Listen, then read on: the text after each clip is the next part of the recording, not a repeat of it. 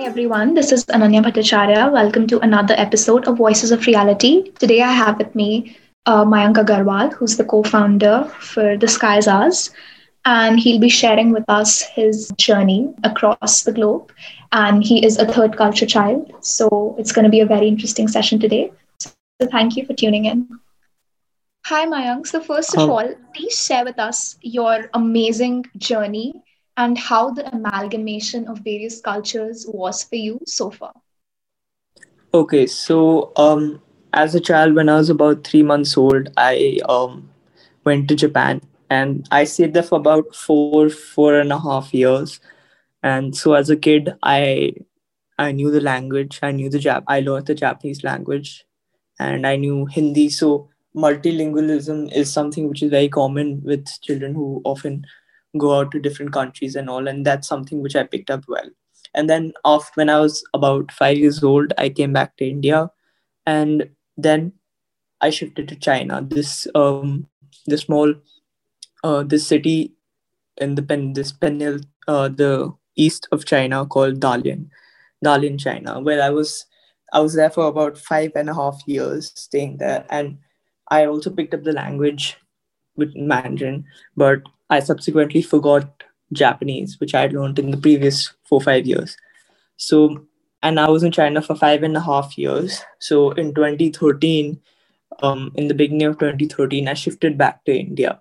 So until the age of about nine, nine and a half, I only was ever visited India for summer holidays, uh, which like for two months to visit my grandparents, to meet my relatives, or to come for a holiday other than that, I never used to come to India. Now I had shifted to India completely in 2013, and I've been living in India for the past seven years. Right, man. So it was clearly a lot of um, amalgamation of a lot of cultures and perhaps a roller coaster ride, which was emotional, no doubt physical, and uh, something that a kid was pushed into and perhaps, you know, made to experience at a very young age. So tell me how difficult was it to you know make friends and develop relationships? And did it get lonely sometimes? Um so if we're going to talk about say my experience abroad what would happen is when i was in japan i don't have too much of a memory but um it's most of the time it's your parents which form friendships with other people because they know the people they start learning the language. And through those you make friends with their children. And also i although i'm not in touch with uh, almost any of my friends like none of my friends from japan even uh, because of um, how young we were when we were friends um, i i did have a few friends there and i don't remember much. But when i came to china um, i was actually in an international school there because for a normal school you would have to learn you would have to speak speak, write, and do everything in the national language Mandarin, which I couldn't do. So there, um, everyone is from an international place or something. So you'll have people from across the globe. I had a friend who was Egyptian American. I had a friend who was Korean. I had a friend who was Malaysian. There were different people, but the ish the thing was that people would keep coming and leaving. So like like I said, I had a Malaysian friend. He came when I was in about say second grade or first grade, and then he left in the beginning of fourth. He left in the beginning of fourth grade, because that that is the nature. Whenever you go abroad, you will find other people who are like yourself, who are who are not in the home country, and you make friends with them because um, you make friends with them because most of you will share at least one language, in which in my case was English, and so you get to know each other in this foreign land but also outside of the classroom you would also make you could also make friends because there's a sense uh, at least when i was in japan and when, uh, when i was in china there's this uh, sense of community which is there. And uh, like any teenager like any uh, child who is in a society with other people other children you form groups of friends and you start playing around with them. So i did as well. But when i came to india it was a very different experience because I was no longer a foreigner in a strange land or someone someone who had to learn the language. I knew the language uh, I I mean I knew how to speak the language. I did not know how to write the language when I was about ten years old. So there wasn't Hindi. any language barrier. So yeah, um, the, yeah, when I came to India, there wasn't any language barrier. It wasn't it wasn't strange to me as much because I used to come for holidays, but it was definitely different because this wasn't the holiday. I was here to study. I was here. I was here to. I was living out the rest of my life here. So it was a little different because every culture there are different types of people. Right. So in Japan, they have a very um, how do I say this? A very um, what do you say? A strict code, like a public code sort of a thing, of mutual respect in public. All right, they have public respect. So you will have people like say on an elevator. On an elevator, you will have two rows made on an elevator. One row would remain standing, and the other row would remain moving on the metro station. They have this social etiquette which is built in. In china it was a different thing. Like they had a different experience. But again it was the people also treated differently and the children were also different. Also because again um, most of the pe- people i was friends with were from abroad. Like they were from different places so they were also equally um, in the same in the same rut as me. But when i came to india it was um, different. It was very very different.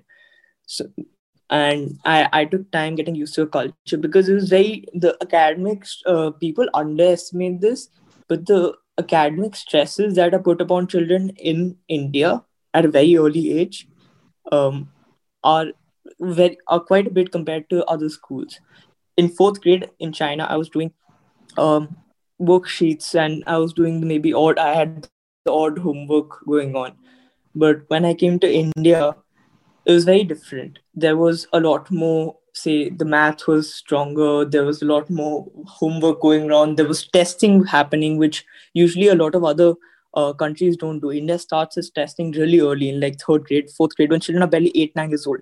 So that really was a big thing because now you have to perform in tests as well. And um, that was a big change. So you're saying the academic system of different nations varied greatly to a great extent, right? Um, I can speak for China and India to an extent, but um, I can't speak for Japan because as I was very young at that time. So yeah, yeah I get it. Now let me ask you this, Mayank. Though you were in an international school, as you mentioned, I don't think that this would be an issue there. But you know, when you were in, in your neighborhood back in China or perhaps in Japan, was there any bullying? Because that tends to happen when you're not an indigenous citizen of the country and what should one do when that happens and how can other students make someone as you probably a third culture child comfortable within the environment so i would like you to address two things here bullying as well as racism and how can it be dissolved within a cellular level okay so um i think the key thing about being in any nation is to know the language the moment you know the language um, and you start assimilating the food, their culture. Like you don't have a lot of presses. If you're a vegetarian living in China, then it you will have some difficulty because a lot of the food the the diet is a lot there's a lot of non-veg food which goes around right? So there will be some difficulty. But the moment you learn the language of the country which shouldn't be a problem for a lot of nations like say if you go to europe or something then um, a lot of the countries like you'll have norway and these other places where english is a commonly spoken language that should be too much of an issue but in asian countries that is not often the case. In china and japan they have their own language uh, japanese and mandarin. So once you understand the language it's very difficult for people to um, say get anything over your head. Like they can't say stuff behind your back without you hearing right? So that that is something which you, which I think um, should keep in mind that language is a very very important part of how people accept you. If you can speak the language, it doesn't really matter uh, what nation you're from because you're being able to communicate with them just as well as any other indigenous citizen can do, and that is very very important. But um, so and coming to the second point again how stu- other students can make a third culture student comfortable within the environment so i actually had an experience with this while i was in my school at boarding school. We had exchange student come to our school from Germany. Now, this student, he was um, he was German. He knew some English. He knew English, but his accent was very different, and his knowledge of English also wasn't that clear. However, and I was assigned to be the exchange, uh, his exchange guide. So, what there was obviously there was obviously some teasing going on. It was very clear that the person you can always tell when uh, someone is saying something about you which uh, in a language that you don't understand. Because um yeah you're saying something? No i said the body language gives it away even though yeah the body language gives it away very clearly sometimes. So people were speaking in hindi and he couldn't understand german. So that obviously happens but th- we have to understand the case that it's not it's sometimes it's in the nature of children also to tease, tease each other. As teenagers as students just generally a lot of people tease each other. Now the key thing is again language. If you can't understand what they're saying you're likely to get offended as well about anything that they might be saying. Or it can be the flip side. You might not get offended at all because you don't understand what they're saying. So what you need to do is you need to try to strain into make them go into their comfort zone a little bit. If they're having issues with say um, english for example we try to talk to them in english a little bit try to use more gestures a little bit. But like what i have seen as a stereotype is that if someone doesn't understand something you just speak louder which is not the case. You should, it doesn't matter whether you speak louder or whether you speak softer. It matters how you're communicating. So say if if um he was the student was from Germany, and I personally I I really like to play football. So I immediately I talked to him. Um, first thing, one of the first topics we talked to him about was football in Germany, and because of the universal language of football and everything, it was very easy to communicate with him in terms of those things. We would take names that he was familiar with and we were familiar with, and we could sort of strike up some sort of balance in terms of like emotions like according to if you're excited about if you're showing excitement in something that he's saying then we could incur that it's a positive thing that he might be saying. If he's making like a dismissive gesture or something. So i think the key is that you need to look for the signs that you can't just take someone's stuff uh, some, what someone is saying on their words alone. You need to understand them. You need to try and make an attempt to um, what do you say like come to their level as well come to their level of language and make them comfortable? Point well taken mayank. After all all of us are global citizens and the best we can do is find things in common which is bound to happen and talk about it and transform the, language barrier the cultural barrier into something that is much more uh, you know which stands for love and patience for somebody who doesn't associate with our own culture. So, thank you so much, Mayank, for talking about your experiences. This was truly a very interesting session. Thank you so much for joining us.